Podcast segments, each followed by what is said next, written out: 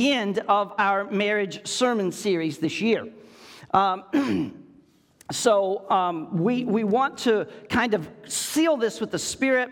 We want to um, receive all that God has for us in this fifth week. And again, we want to remind you that marriage is something that affects everyone. And there's not a person who isn't affected by marriage on planet Earth. It's one of those reasons why we speak on it and why we talk about it so much. Today, I'm going to say some things that I hope you'll receive as I talk about what it means to live unashamed for the rest of our marriage, every day undressing. And uh, that's been the title of this as God has undressed some things for us uh, to, to grab a hold of. And on purpose, as an eldership team, we've designed some things to make you think, uh, to grab your attention, to hopefully help you not forget. Amen? And the homework's been designed every week uh, to, to keep you involved as a couple. Um, I, I, do want to say this, and I, and I, think as soon as it's finished, we want to publish a link to it. And maybe as a couple, you'll want to work back through it as a devotion. But there's been someone in our church who has written a daily devotion based on the sermons. And uh, so far, what I have read is incredible.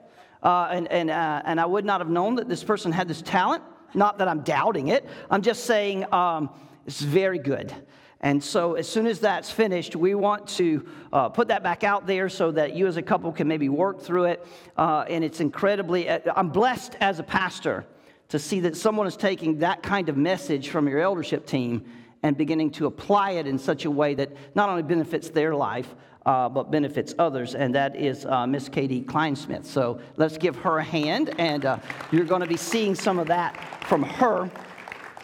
And no doubt some of it's birthed out of her own journey. Hello, somebody. Amen. And that's good, right? Uh, and, and we're excited about those things. So, that being said, are you ready? Yeah. Let's go to work. Amen. Genesis chapter 2, verse 25. It's our keynote scripture. And the Bible says, And the man and his wife were both naked and not ashamed. Eddie has uh, not been in church for a while because of quarantine. Uh, so I'm going to flip over real quick and I'm going to read you a scripture from Hebrews. Hebrews chapter 12, verse 2. Looking to Jesus, the founder and perfecter of our faith, who for the joy that was set before him endured. Everybody say endured. endured. The cross now, some of you are replacing that with marriage, but um, we want to deal with that this morning. The idea of just having to endure. He endured the cross, despising the shame, and is seated at the right hand of the throne of God. Now, our keynote scripture says that they were unashamed as husband and wife. And then Hebrews tells us to look to Jesus and run the race that's set before us. Now, there's some incredible thought process there. And, and as we've heard that word, I want to pray over it real quick. Is that all right? Let's go. Father, thank you for the reading of the word. Bless it to the hearing of our ear and the receiving of our heart in Jesus' name. And everyone said, Amen. Here we go. All right, now watch this. I, I want to bless you. Now, in the beginning of this sermon series, I gave you a thought. I wanted you to hang on to a thought that if you would just for a minute go back to the beginning of the book where we're at and read the creation process, something very interesting is in there. In, inside the fact that during the creation process, God created marriage. Marriage itself was a very important part of the creation process. It's unbelievable thought when you really think about it. The book begins with marriage, hello somebody, and the book closes with marriage. Gen- the Bible begins with marriage, and at the in, in Genesis, and at the end in Revelation, it closes with marriage. Hello, somebody. If you're counting this morning because of my granddaughter, I'm going to get you. now, let me be clear about something. The whole reason the church exists, The whole reason that, that God leaves you here on earth, the whole reason that the, the, the preacher, when you get baptized, doesn't hold you down till the bubbles stop coming up, is because God wants to bring his kingdom to earth. When Jesus teaches us to pray, he says, Pray this way Let thy kingdom come on earth as it is in heaven. God is interested. See, we're, not building the kingdom of God, we're building the church. The kingdom of God always has been, the kingdom of God is, and it always will be. The church is the point at which the kingdom of God invades earth. Time and geography. That's why God said to go into all the earth and preach the gospel. That's why the apostles were busy planting churches. That too is also why our ministry is very interested in planting churches because we're interested in creating invasion points. Let me be very clear during a marriage sermon series, especially as I close it. God wants to bring his kingdom to earth. So, what's the purpose God has for us? What is the legacy? Everybody say legacy that we want to leave for the next generation. Now, my wife and I, Lisa and I, we, we believe that legacy is even bigger than you as a husband and wife. It's even bigger than your children. And, and you need to understand that as a couple. You need to know as a couple that God creates marriage in the creation process because God is intending to impact the lives of people on the earth to make it a better place. In, in a part of what God is doing, marriage is designed by God to make the world a better place. Y'all not helping me. See, we sit in this room this morning, some of us here wrestling with marriage, disappointed, discouraged, like I talked about last week. Unmet expectations cause so much bitterness and unforgiveness in our lives. And, and, and, and not dealing with that because of what it's created or done to us. I want to shock you. I want to give you something to think about. For everyone who's married, for everyone who is yet to be married, God has a global vision for your marriage. It, it might be me, Daniel. This is a little hot for me up here.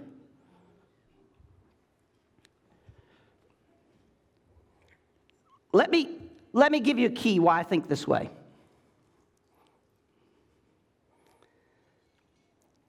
The Bible says in the beginning.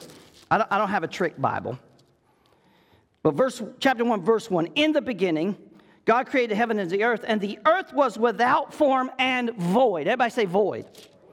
Now, we, I want you to grab a hold of this for a minute because, see, it's, it's an interesting thing. I, I'm,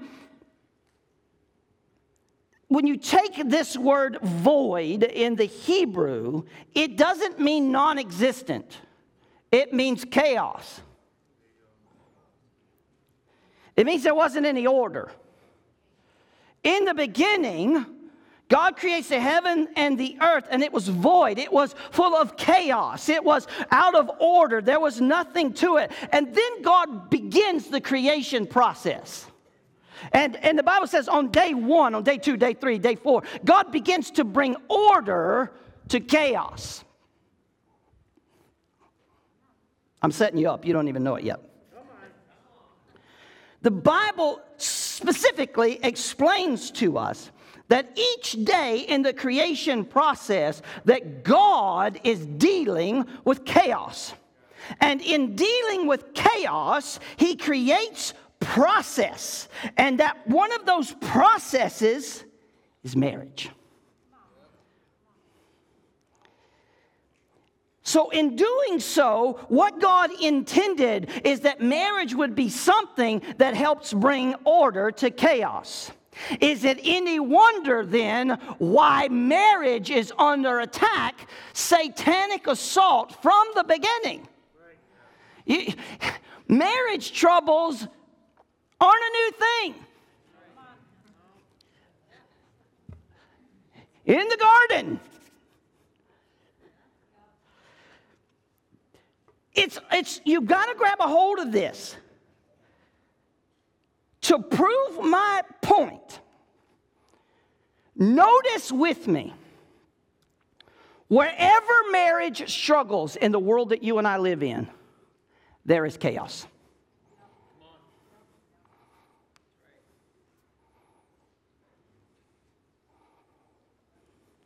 Wherever there is chaos, if you pause for a moment to look past the chaos you can find marriage struggling. Y'all not helping me because I'm not sure you believe it. And so I'm challenging you, prove it. Prove me wrong.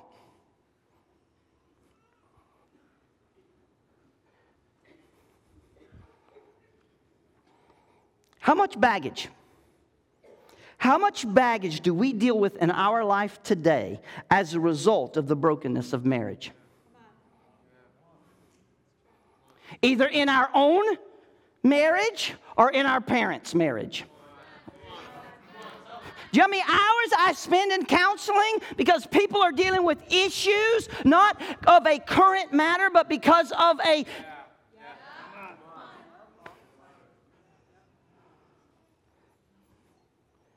It's unbelievable in that sense. Listen to me, legacy, everybody say legacy with me. Good or bad is always an inheritance. Legacy, good or bad, is always an inheritance. What we inherit or what we leave our children to inherit. Legacy is always an inheritance. It, it, it, doesn't matter. You will pass down something. Come on, church. Come on, church. Legacy, good or bad, is always passed down. Come on, church. I mean, how many times do we hear dysfunction in people's lives current that we trace back to the dysfunction that they grew up with in their own home? How much of our attitude towards our own spouse that we're married to, that is supposed to be a gift from God, is a direct reflection of the attitude that we inherited from our parents?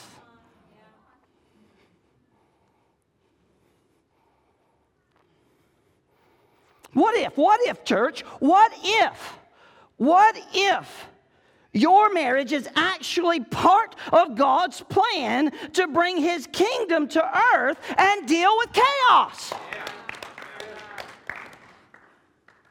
This puts a new emphasis on being married, on what we're doing, and why we're doing it. Too many people get married for benefits. When those benefits dry up, we live in this, this world of disposable marriage. Because all we're interested in is the benefit. And serving or being a servant is rarely an idea or a thought process in the marriage contract. That's the word contract. But see, in the beginning, God creates it as a covenant because God needs a commitment, amen, to help him deal. God needs consistency to help him deal with chaos. And as long as we live in this broken world, Jesus promised us we'd have trouble and we'd have to deal with chaos. And married folk, you need to realize that when you say I do, you become a direct target for an enemy because he knows God's designed you and created you and given you your marriage to help Him bring His kingdom to earth. And His kingdom is ultimately what deals with chaos.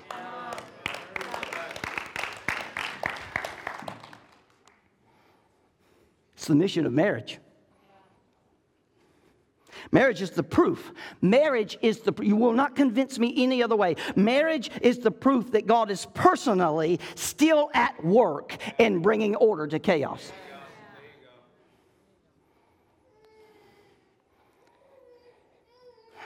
We just think our legacy is about our children or how much money we can leave our children, how many things we can leave our children. And, and, and uh, okay, that's part of it, but legacy of your marriage isn't limited to that. I seen this bumper sticker one day. It says, "Spending my kids' inheritance," and, and it just it, it, it, it works in me a little bit. Like I want to live life when I get old. When took today.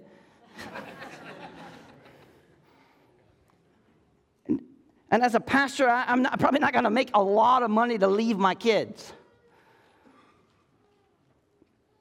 But there's something more that I can leave them.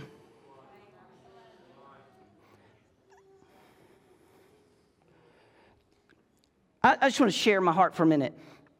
The best marriages are couples who get this serving and loving others for the glory of God is the mission of marriage. We have some great examples. I mean, we have some incredible examples right, right among us. We, we don't have to read a book about someone else. God, God has deposited some of those people among us who have said, we want to use our marriage in a very unique way to help other people. Yeah. I mean, I think about Nick and Carlene King. Um, you know, and, and, the, and the way that they have used their idea of stewardship to, to help people come to a new level in their life, to live as a married couple without the burden of not enough by being good stewards. And, and many of us, many of us, everybody say us.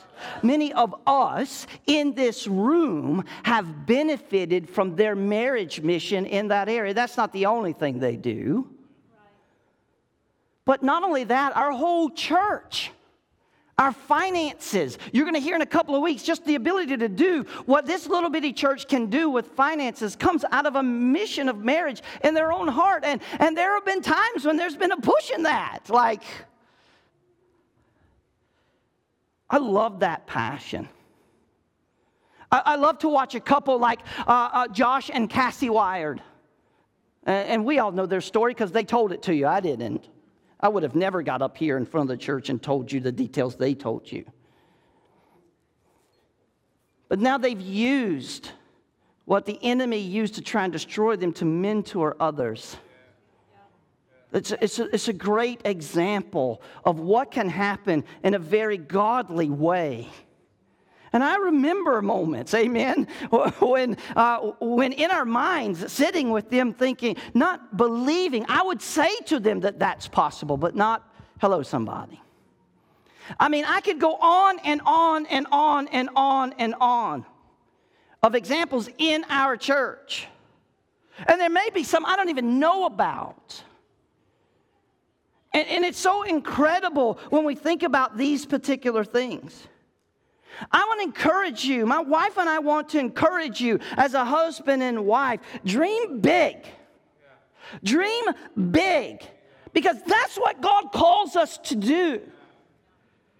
Our marriages have great purpose, and we need to live our lives spiritually, physically, and financially and emotionally around the calling of God in marriage.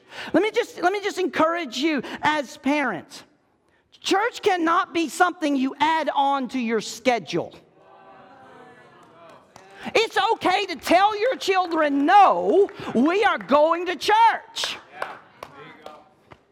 But see, you'll spend six months of the year running your kids all over the world for something that isn't going to leave a legacy in their life. And they're going to see you as husband and wife, as mom and dad, so stressed out and not loving each other during that time. They're, they're never going to believe in the beauty of marriage or receive. My wife and I used to, by our family, used to be called Bible thumpers. Because we would have to tell our family, look, we can't come to that event on a Sunday morning. Why? Because we're going to church. We'll be after. And they're like, why is that so important? Because before I met Jesus and before I had faith family in my life, before I had somebody encouraging my marriage, all I had was people in my marriage who was discouraging. I ain't got time for that nonsense no more. Yeah. Got time for it no more.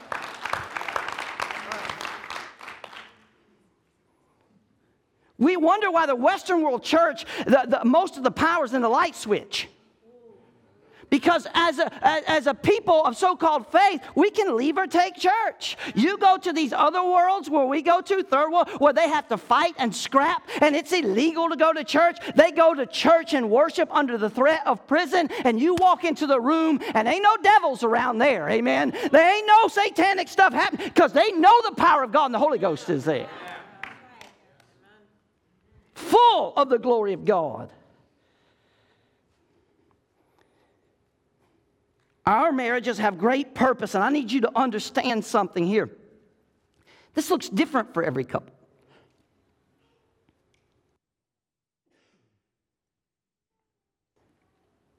Because of gifting and passions. Listen, we might pick on Bo and Claire because they got all these kids.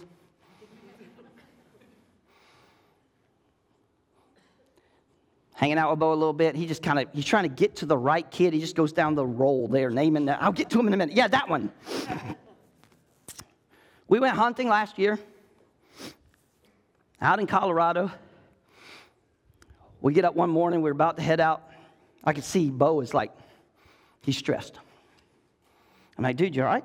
We're at 12,000 feet, physically busted up. You okay? I, I just worried about him, right? And he's like, showed me a picture, and he said, I gave her one rule before I left. I'm like, what are you talking about? He said, I told my wife, no more kids while I'm gone.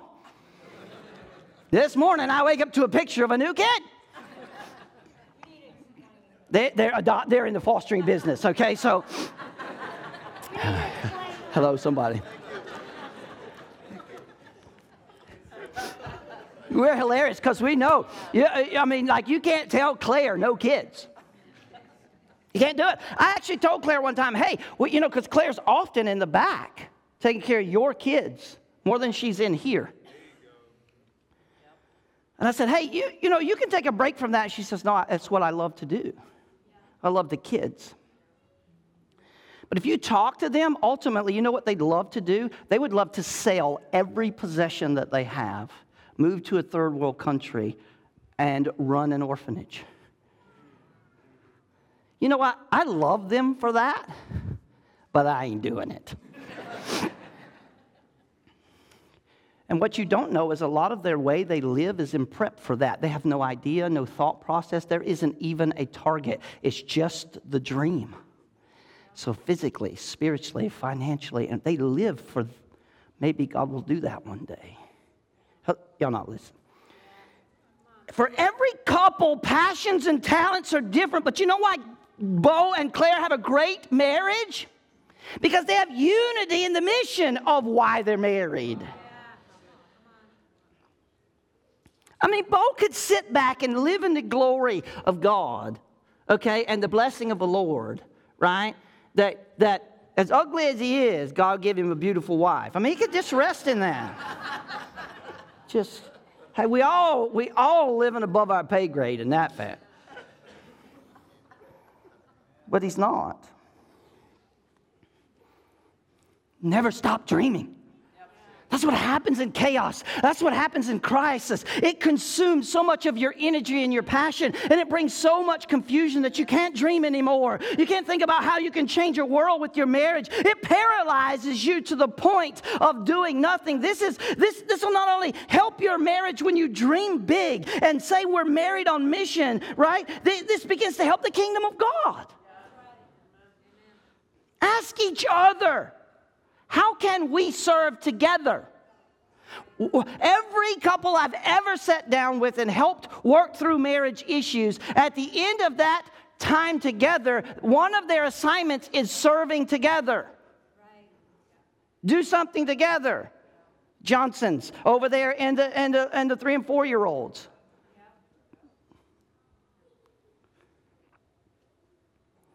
Purpose brings passion and it brings meaning.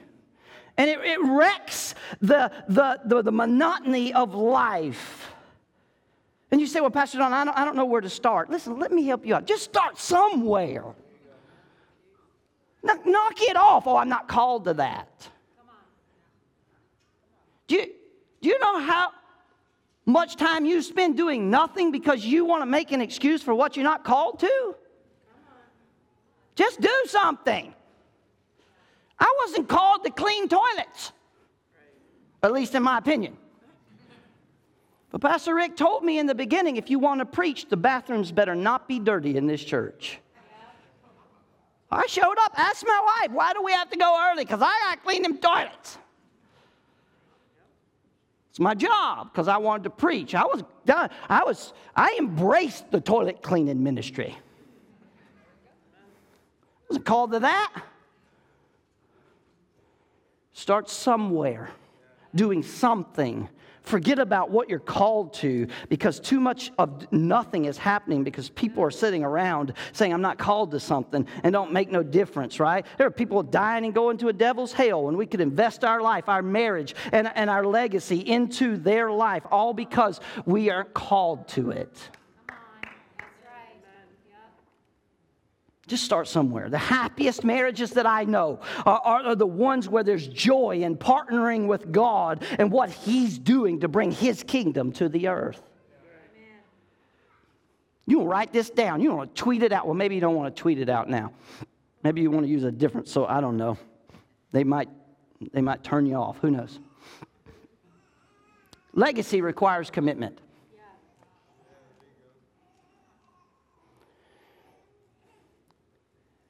Commitment is always revealed in consistency.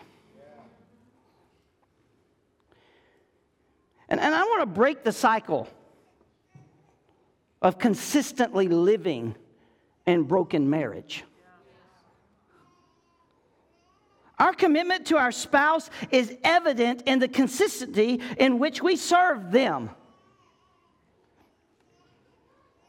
I said our, our commitment to our spouse is evident in the consistency in which we serve them. You know what? These grand one time gestures, they're very nice. Somebody say amen.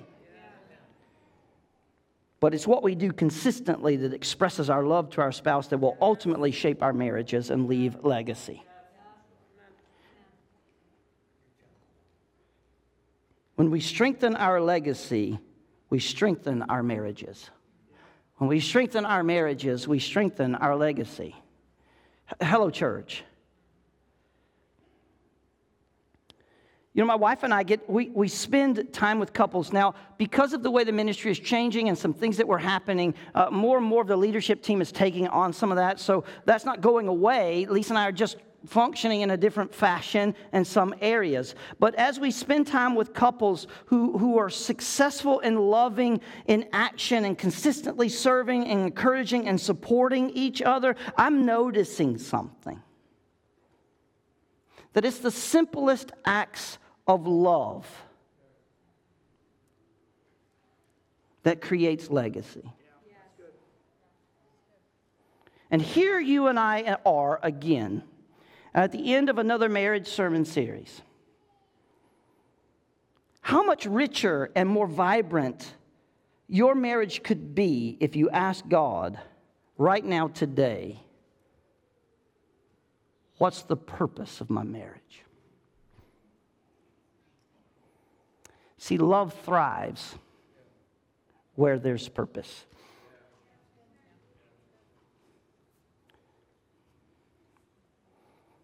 I've told stories before of, of, how I've watched people love each other, and it's incredible. Just simple acts that embrace one another in a moment when the enemy would use a situation to cause us not to. But love thrives where there's purpose. And when there's purpose in marriage, the little things don't bother me anymore. Because really, is it that big a deal? I think we all need to embrace a deeper sense of responsibility. Oh man, Pastor Don is preaching today, and I, I know I am because y'all quiet. All this other stuff just been fun. We are responsible for our own legacy. Maybe you've sat through the last five weeks now and you find yourself thinking a question wondering maybe this thought you know what? I haven't i haven't been married this way. I haven't cultivated a marriage that will leave a legacy. I want to be an encouragement in your life. Don't give up. Don't give up. Start right where you are today you, too much of the I can't or it won't work is based on what happened yesterday. And no matter what you do today, you can't change all that mess. Amen. You can repent of it and you can ask for forgiveness. But that in and of itself says, I want to start fresh right here. I want to start new right here. I want to be different right here from this moment going forward. I, I, I want to start where we're at. And, and, and you, and there's a lot of you that are listening and in this room, you really need to sit down and speak that to each other. Listen, I'm sorry about yesterday, but I'm interested in starting right here.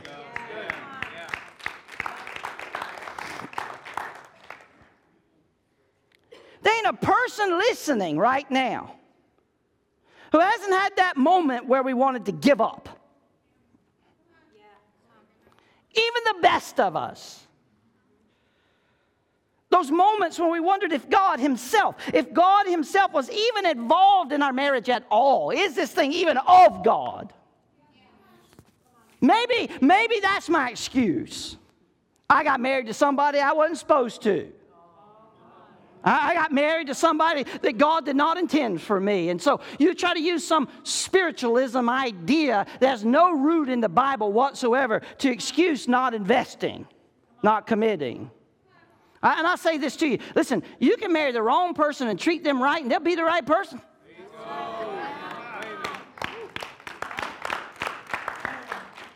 You can marry the right person and treat them wrong. I'm sorry about your luck. You can't blame God about it. Because marriage itself is a part of faith. It is. We, we've experienced brokenness in marriage in a lot of ways. And there's those moments where we all got to this place to say, man, is this thing of God? Is God any in it? Let watch, watch Hebrews chapter 12, verse 2. Now, I read it to you in my ESV earlier. I, I want to read it to you right now. Don't, just hold, don't fall out your chair. In the New Living Translation, watch what he says here. Let us run with endurance the race God has set before us. We do this by keeping our eye on Jesus the champion who initiates and perfects our faith. How do we run the race? How do we stay involved? How do we stay on track? I love the way this translation puts it. It says, we do, it literally tells you we do this by keeping our eye on Jesus. Husband and wife, married people right now, you cannot stay married and take your eyes off Jesus. You can't do it. You'll trust something else. You'll look for something else. If God is the one who designs marriage as a part of the creation process to bring to bring an end to chaos, hello church, then you can't be married without God or you're just going to have more chaos. He is with you and He is for you, married people. Come on, somebody. He will carry you through the trouble, troubles. He will bring pre- purpose to your pain. I got news for you. He will reward your faithfulness with a lasting legacy. Just don't give up. Your legacy of love, He's using it to create in and through your marriage something beautiful for His glory. Keep going until you reach the finish line.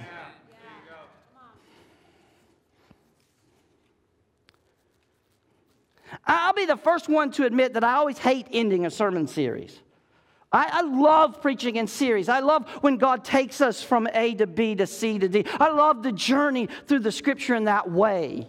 It, it gives me something to move on and stand on and grow in.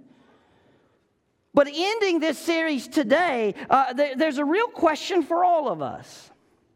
What are the things you and your spouse are doing consistently to build toward a forever legacy?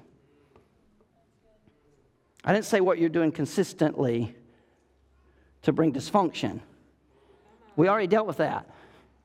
Stop dishonor, devalue, and disrespect. That's too consistent in our lives. Those things are not allowed in marriage. The moment they enter into the marriage, you give the enemy a foothold, you give him something to use. In marriage, you don't say, I do once, you say it every day. And with that idea, that thought process, the point is that every day we're living exposed to each other. Uh, uh, the Bible says naked. And when we live exposed to one another like that, we can live unashamed. But see, secrets in our lives cause us to cover up ourselves hide ourselves, not only from God, but from each other. And those things involve communication. Those things involve the way we treat each other, or the way we live, or the way we're motivated towards. You need to wake up every day and say, I do, again and again and again. You need to say, I do every day. How? By prioritizing time.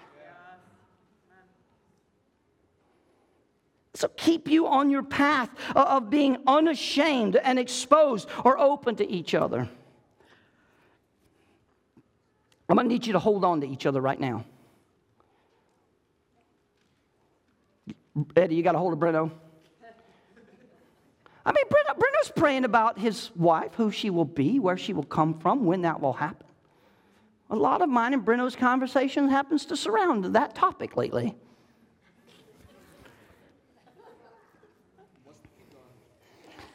Move on? Oh, I see. Okay. But here's the deal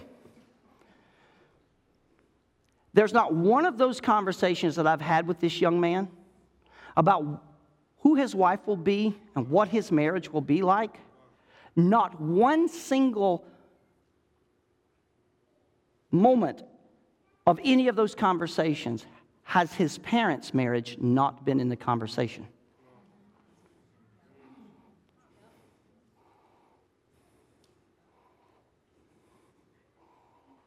interesting. It brought a thought to me. We had lunch this week. We were talking just about this thing. And the question came to me what do our children think about our marriage? And do I really want to know? As a husband and wife, as Don and Lisa, do my children think about my marriage? And do I really want to know? Because here's the thing if you don't really want to know, it's because you know they're going to tell you the truth and you ain't going to like it.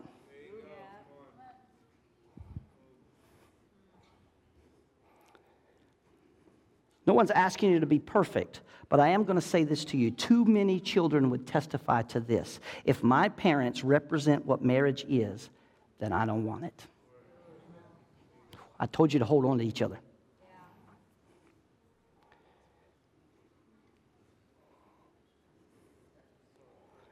Do you know how many girls have come into Breno's life and there's been an opportunity there that Breno has literally said to me, My mama ain't gonna have that. I'm like, Breno, she's cute, man. Don't matter. My mama ain't gonna have that. And even if she happens to get past my mama, Brenda ain't gonna put up with it. now, I, I, he didn't know I was gonna do all that. What do our children think about our marriage? See, they've seen you go through hard times. They've seen how you treated each other.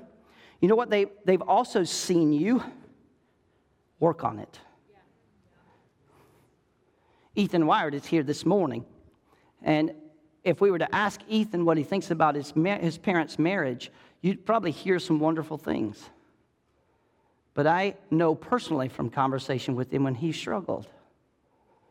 And we talked about what faith looked like. Come on. I talked about Cassie, Joshua, Cassie. Come on, they told you their story. But see, because of what his parents did, now faith is in his life, so much so that he spent a couple of years overseas doing missions, and, and, and, God is involved, and he talks often about what faith is in his life, and he thinks a lot about, come on, what that looks like. Oh, church. The best gift you can give your kids is having the kind of marriage that makes them actually want to be married.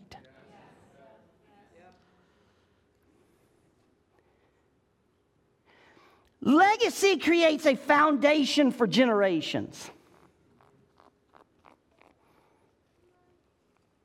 You, you ever see these little boys that, you know, they're, they're just so innocent, they're little bitty boys, and, and when they talk about being married, they, they talk about marrying their mom. Or the little girls, right? Like, I, oh, we can't do that, right? Because, like, that's not what, oh, yeah, right? You know why that happens? Because they see something that's a blessing. I want that. And the, the, Bible said, the Bible says, out of the mouth of babes, there's the purity of what we're talking about in that moment, right? The best gift you can give your kids is have the kind of marriage that makes them want to be married. See, legacy creates foundation for generations, and it comes, it comes to the legacy that is a love, right, that we have for each other, and that love flows out of the love we have for God. What a powerful gift for the future generation. See, legacy, when we're legacy minded, it causes us to be fruitful. I'm, I'm, preaching to some married folk this morning. Fruit influences others. You, you remember, I've often told this story about that huge pear tree we had in our yard growing up.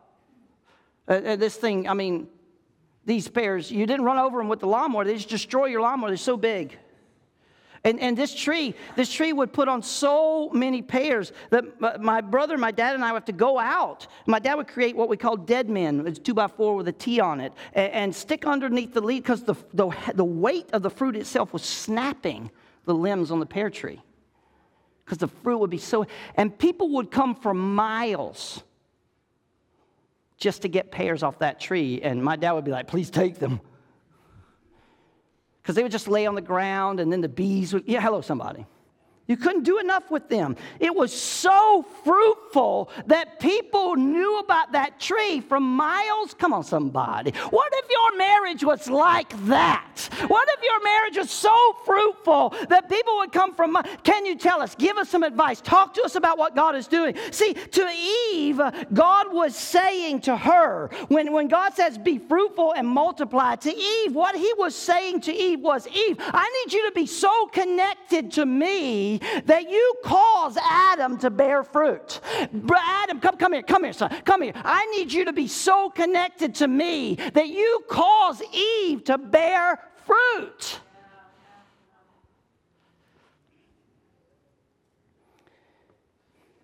You might not know it, but as a couple, you influence other people. And, and I want that influence to be an influence of bearing fruit. And you do that by the way you serve each other, the way you love one another, the way you embrace one another. Do, do you understand what I, I mean this morning? I, I need you to grab a hold of this. Your influence and legacy has more to do than just with your children. I think, I think the local church that has concentrated and focused on purpose attention about helping married couples be stronger is a local church that is more effective.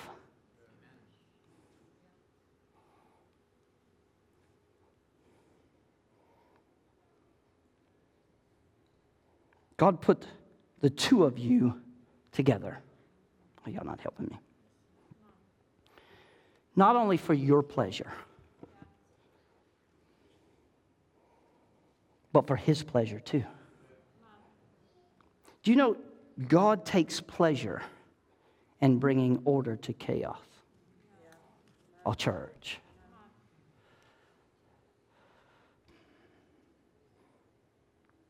That's why, as a church and as an eldership team, we have to stand for principles that honor family and marriage. And we can't tolerate those principles that destroy family and marriage. That's why, in a marriage sermon series, I take the time to produce homework for you the majority of you don't do it, and then you call me on the phone and say, hey, can you spend some. And you know what I'm going to do?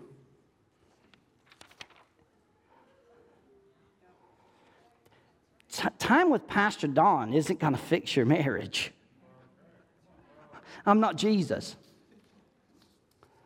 Time with each other is going to fix you.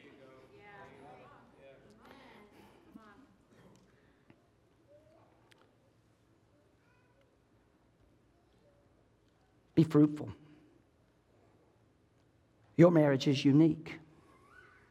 Come on, I want you to own that. And I want you to, I, I, with, the, with the, at the sake of sounding unspiritual, I want you to understand that your marriage is unique and take a little pride in that. It's okay. Hello, somebody. There, there's a ton of folk in this room who happen to be scared of my wife because she can be straightforward. I love being married to her. Oh, I wonder sometimes. it's unique. I embrace that. I never have to wonder what she's thinking. I mean, you know, it's fine. Everything's fine. I'm fine. I, I mean, I know she's not fine. But see, when you what happens is when you're frustrated in your own marriage you lose perspective on the uniqueness of it and you start looking around about something else that you think is more better and I, Pastor Don's just going to tell you this little secret that my grandfather taught me, and, and, and as far as I know, he wasn't a spiritual man, but he, he had a spiritual principle. The grass is always greenest over the septic tank. And you, you know what that's full of.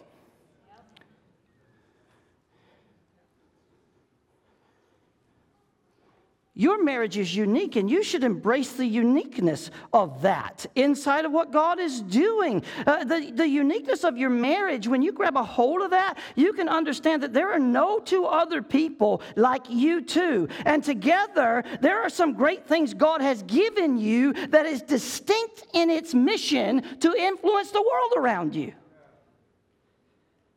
I say this all the time no one can do better than what you are called to do than you. Other people can do probably what you're called to do, but it's your unique gift. I can be an evangelist. Hello, somebody. I can evangelize, but I don't have Glenn Middleton's anointing.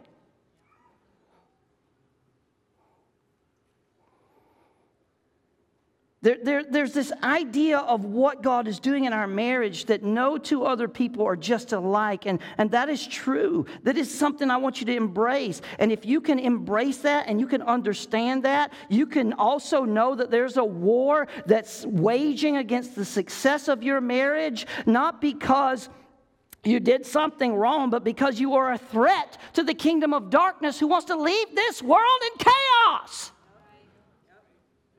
Never have we needed order more than we need it today. Never has the world been full of lies and deception than it is today. And if ever we need order in chaos, we need it now. And I'm encouraging you as a married couple, do your part in bringing order to chaos.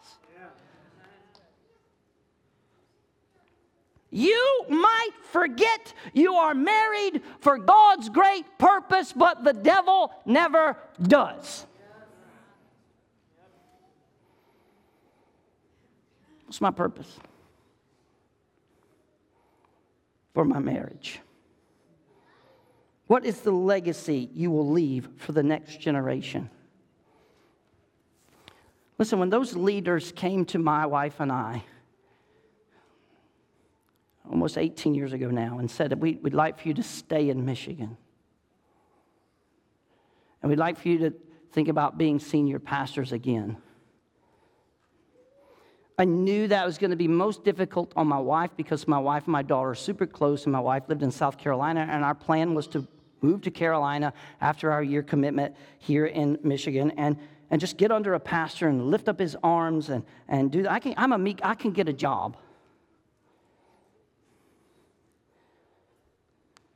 We took two weeks and we prayed and we fasted and we came back together. And at the end of that two weeks, we sat down before we talked to that leadership team. And this is what my wife looked at. She said, I know this is what we are called to do.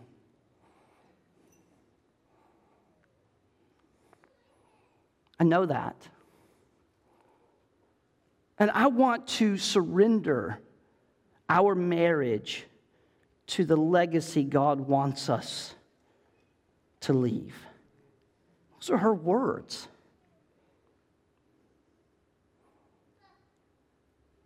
What is the purpose for your marriage? Husband and wife, have you ever noticed that the longer you go without doing life together, the more awkward you become around each other?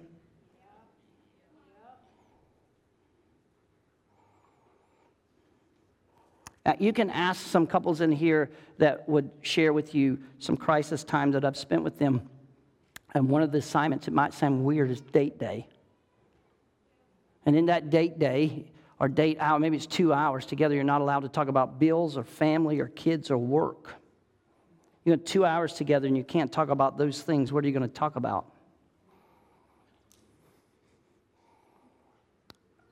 What are you going to talk about? That's scary for people. My wife and I literally assigned that to a couple we were meeting with. That was their assignment for the week. On Tuesday, they were going to go have a date day, and on that date day, they were going to spend two hours together. They couldn't talk about bills, money, work, kids. What else?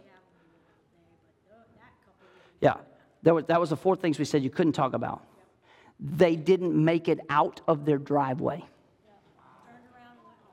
They turned around and went home. We got a phone call. This is BS. No. This is God's plan. The more time you don't do life together, the more awkward you become around each other. Because real conversation turns into shop talk contract talk and covenant talk doesn't happen. And this is why there's an epidemic of couples who raise their kids and then get divorced. Or we just staying together for the kids' sake. You're not blessing the kids. They know you don't like each other. And they don't want to be a part of it as much as you don't want to be a part of it. And here's the deal you could leave, but they can't. So don't come into my office talking about, oh, we're just doing it for the kids.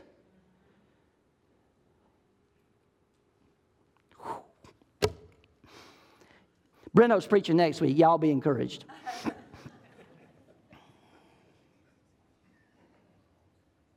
Marriage is not business. Marriage is love. Marriage is covenant. Marriage is mission. it's, it's, tra- it's a tragic reality that too many people live the other way. And this is why I think it's important that God points out to us that they were naked and unashamed. it's how God designed marriage. They had no secrets between them, they had nothing hidden up their sleeve because they ain't had no sleep.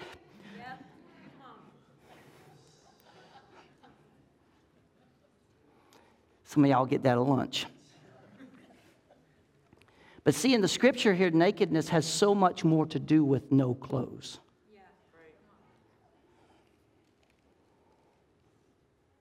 It was about there's no assumptions about each other. There's no preconceived ideas about one another. There's, there's nothing hidden from each other. Listen, they were the first to exist, they were the first marriage.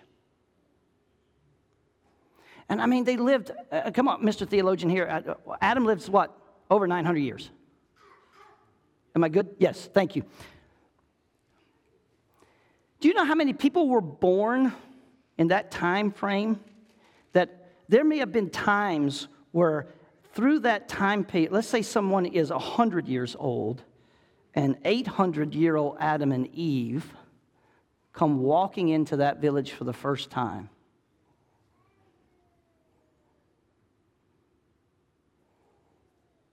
They've never seen Adam and Eve before. But what's their thought? They were the first. She is the mother of us all. He is the father of us all. What was their thought? Boy, I'd like to be like them. Come on, church. Their marriage was incredible. And it was a part of the creation process, it was a part of God bringing order to chaos. Their nakedness had so much more meaning than just no clothes. You never see them trying to hide anything from each other or from God until sin enters the picture. Because sin breeds secrets. But grace always invites us back to a beautiful place of naked vulnerability where we can be unashamed. God calls us as husband and wife to undress every day and to live naked and unashamed with each other. And that is the only way we can break the cycle of destruction of marriage in the world that you and I live in. It's the only way. As the worship team comes, I want to ask you this question What are the things you want to do together? as a husband and wife that will outlast your marriage. Some of you wrote that down. I put it up there. Maybe you want to take a picture of it or but it's a legit question. When, when you're both in heaven, what will be the ripple effect from your love that will touch your children? What will be the ripple effect that will touch your grandchildren? What will be the ripple effect that will touch your church and your community after you are gone? I say this all the time at my house. Sometimes things will be just like going crazy and stuff will be happening and, and, and whatever. And I'll just look at my wife and I'll go, You're going to miss me when I'm gone?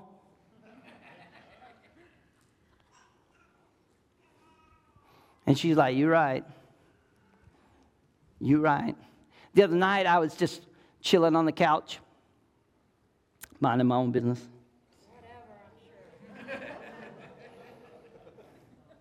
and I just felt the need to just apologize to my wife. I, I had, I don't know, like I had some sinus stuff going on and the night before, and I, I had woke myself up snoring. And I, it's hilarious. Sue, why are you laughing? And so I knew because I had woke her up too, because I sat up and looked at her and I was like, oh my gosh, I am so sorry. Middle of the night. I mean, it was so bad, even the dog looked at me. What is, are you dying? And my wife, I don't think she knew then, she started explaining to me the night. So I just flipped the camera on record. It's hilarious. It's on, it's on social media. You should, you should watch it.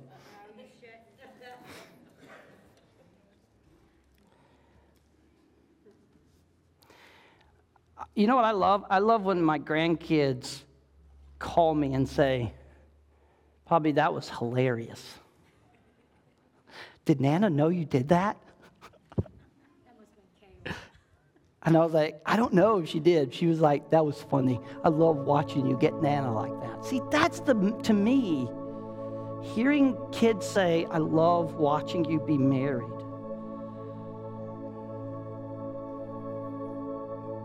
Lisa and I continue to encourage each other to think bigger. Think bigger. We don't know how God can use us in every season. Do you understand that? In every season.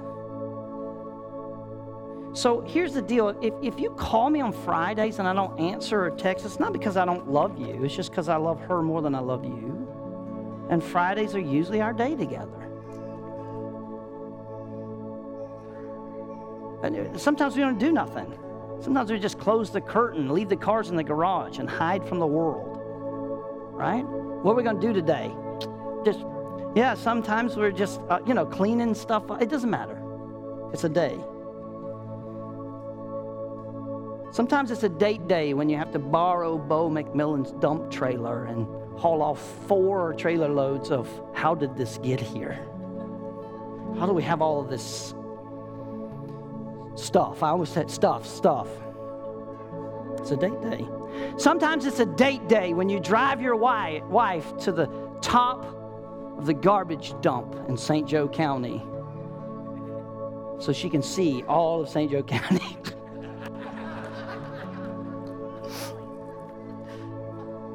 I said, You should feel special, sweetheart. Not a lot people get to come up here.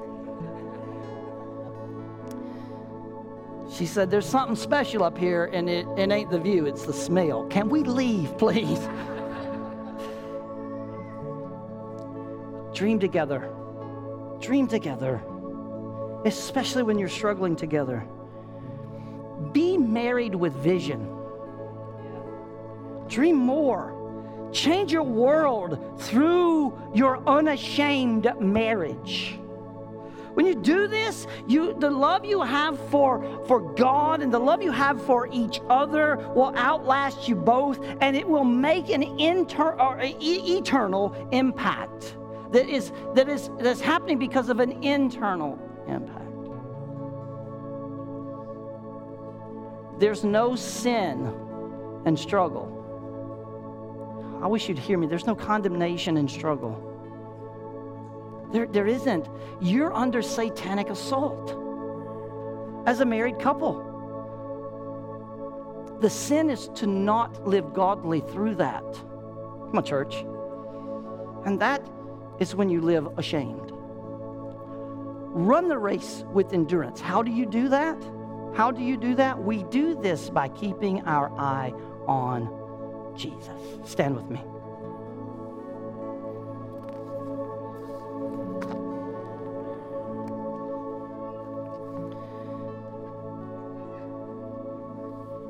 I want to leave you with this series. I don't ever intend to leave the topic. We usually do it every year starting in February, and so we could have our next sermon series, marriage sermon series here pretty quick. Um, COVID kind of hit us hard this year, 2020. It'll be a year we never forget. It, it, I think it'll be a year where we realize that God transitioned us from apathy into purpose. I, I actually believe it's going to be a year where we take the attack of the enemy, the assault of the demonic, and let it stir revival in us individually. And I think it's even more appropriate in the year where God is stirring revival to talk about marriage. And I want to pray that over you if it's okay right now. You, as a husband and wife, if you want to come to the altar, it's always open. But I do just want to pray for us right now because I believe we are experiencing revival, not the tent revivals or the revivals that pack rooms, but the revivals that impact personal hearts and stirring among us. And so, if you're married, you can take the hand of one next to you if you can. And if you're not, you can just pray for those around you, those you know.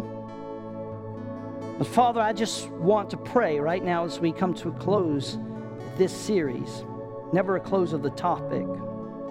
Thank you, Lord, that you have so much to say and that what you have to say, God, changes our hearts and lives. And we say with Peter in this marriage sermon series that, Lord, you have the words of life. Speak to us. God, in every topic that we took over the last five weeks, from purpose and communication to forgiveness and, and, and God to eternal legacy. Let us experience revival in marriage, God. Let the joy of the Lord fill our marriages. And, and God, let, I, I pray, your strength flow into marriages right now through the joy of the Lord. Through the joy of the Lord. The joy of the Lord is our strength. God, let your spirit come and flow and fill every marriage right now. God, you said times of refreshings come from your presence, God. And so we just pray for more of your presence inside of our marriages, God. God, we want to embrace this just as not a, a little sermon series, but God, is a word, a seed planted, God, that you intend to grow inside of our hearts and lives and produce fruit. God, we come against the satanic assault against marriage right now, even in this room and those who are watching. God, we just come against it in the name of Jesus. And God, we bind the hand of the enemy right now. We take the word of God, which is the sword of the Spirit, and we break every chain and we loose every assignment in Jesus' name. And God, I just pray for a hedge of angels, God, warring angels, Lord, to wrap, just to encompass each and every marriage, God, and protect them from the assault of the enemy. Forgive us, God, for forgiving that we are married for purpose. And thank you, Lord, that you reminded us that even though we forget that, the devil never does. And so, God, we lean into you even more. God, we've experienced miracles after miracles after miracles. Lord, thank you for what we thought wasn't possible. You said, you said, watch me. And you get all the glory. You get all the glory. You get all the glory. Hallelujah. Bless you, Jesus. Bless you, Lord.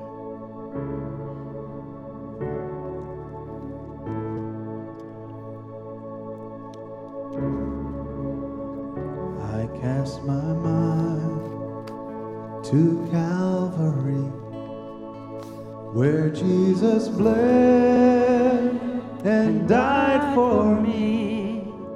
I see his wounds, his hands, his feet, my Savior on that cursed tree. My church. His body bound and drenched in tears they laid him down in Joseph's tomb, the entrance sealed by heavy stone. Messiah is still and all alone. Hallelujah. Come on and lift your voice. Oh, praise the name of the Lord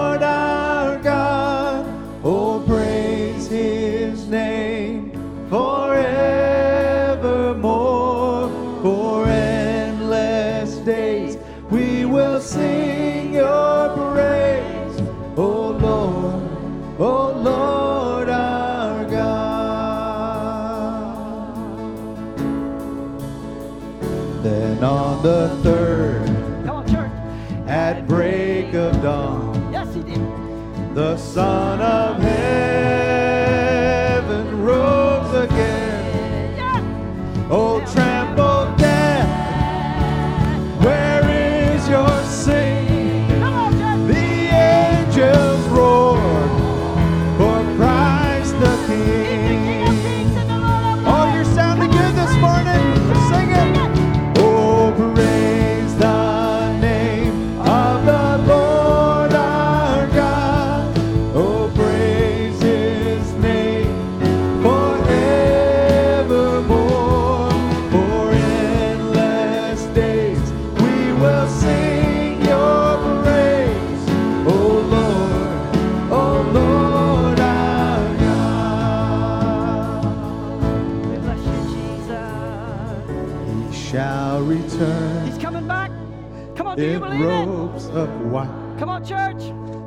blazing sun Yes, shall pierce the night, and I will rise. Hallelujah!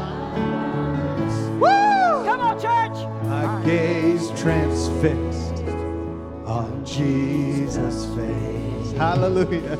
Oh, I just wish you'd praise the Lord right now. Just worship Him. Bless you, Hallelujah. Bless you. You are worthy.